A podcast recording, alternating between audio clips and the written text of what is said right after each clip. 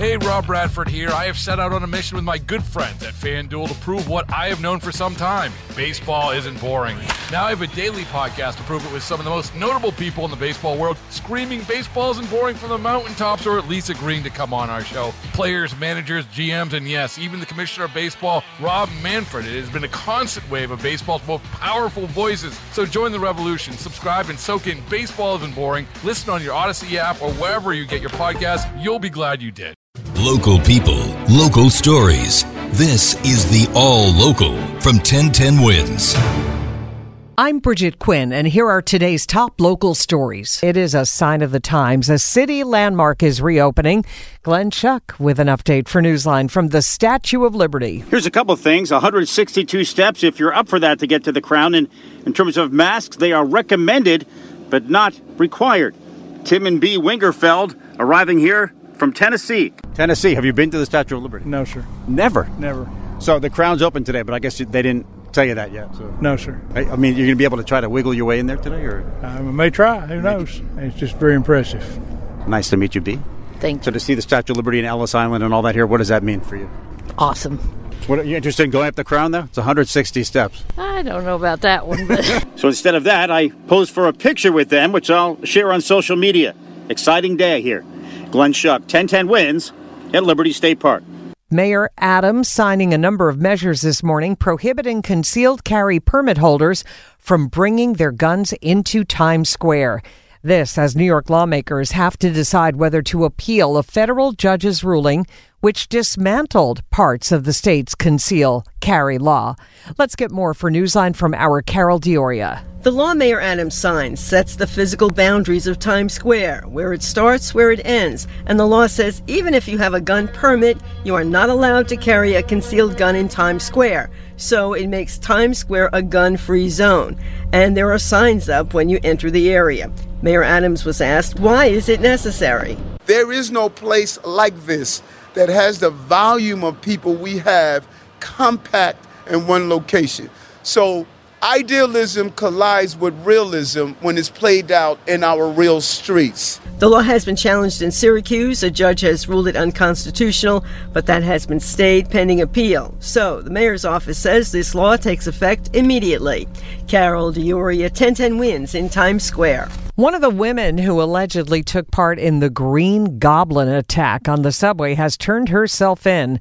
Police tell ten ten Wins that twenty-six-year-old Mariam Issoff surrendered yesterday and was charged with robbery. Back on the second, a gang of women dressed in lime green bodysuits, did you see the video, with masks, assaulted and robbed two nineteen-year-old girls on a train as it exited the Times Square station. Police have identified three other suspects, and the search is on. A seventeen-year-old girl, the latest victim of gun violence in the city. Police say Raylan Cameron was shot in the chest and died while inside the lobby of a building on Eldert Lane in East New York. It happened at about eleven last night. There have been no arrests. More than two dozen children and daycare workers are in the hospital this morning following a carbon monoxide leak in Allentown, Pennsylvania. This audio is from Broadcastify when a firefighter told dispatch that all the children had been found. Chief of the search, the head teacher here states that she has physically counted all the kids and they are out. And all the children are in stable condition. Crews right now are investigating what caused the leak at the Happy Smiles Learning Center in Allentown. There is a new proposal that would force employers to give contracted or freelance workers some of the same benefits as full-time employees. The Labor Department unveiled the potential new requirements this morning. They would require companies to pay contracted employees a minimum wage, overtime, and put a portion of the workers' Social Security taxes and contributions to unemployment insurance.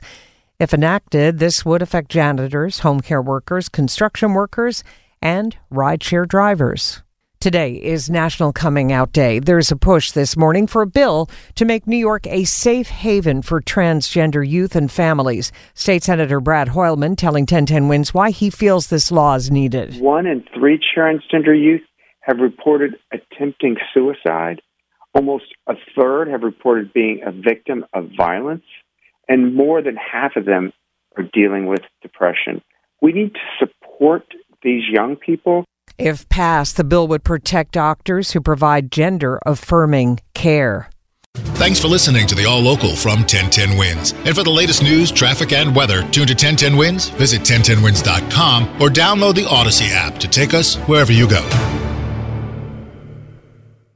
Hey, Rob Bradford here. I have set out on a mission with my good friends at FanDuel to prove what I have known for some time: baseball isn't boring. Now I have a daily podcast to prove it, with some of the most notable people in the baseball world screaming baseball isn't boring from the mountaintops, or at least agreeing to come on our show. Players, managers, G Ms, and yes, even the commissioner of baseball, Rob Manfred. It has been a constant wave of baseball's most powerful voices. So join the revolution. Subscribe and soak in Baseball Isn't Boring. Listen on your Odyssey app or wherever you get your podcast. You'll be glad you did. We really need new phones. T-Mobile will cover the cost of four amazing new iPhone fifteens, and each line is only twenty-five dollars a month. New iPhone fifteens? It's better over here. Only at T-Mobile, get four iPhone fifteens on us and four lines for twenty-five dollars per line per month with eligible trade-in when you switch. Minimum of four lines for twenty-five dollars per line per month with auto pay discount using debit or bank account. five dollars more per line without auto pay, plus taxes and fees. Phone fee at twenty-four monthly bill credits for all well qualified customers. Contact us before canceling account to continue bill credits or credit stop and balance on required finance agreement due. thirty-five dollars per line connection charge applies. See T Mobile dot com.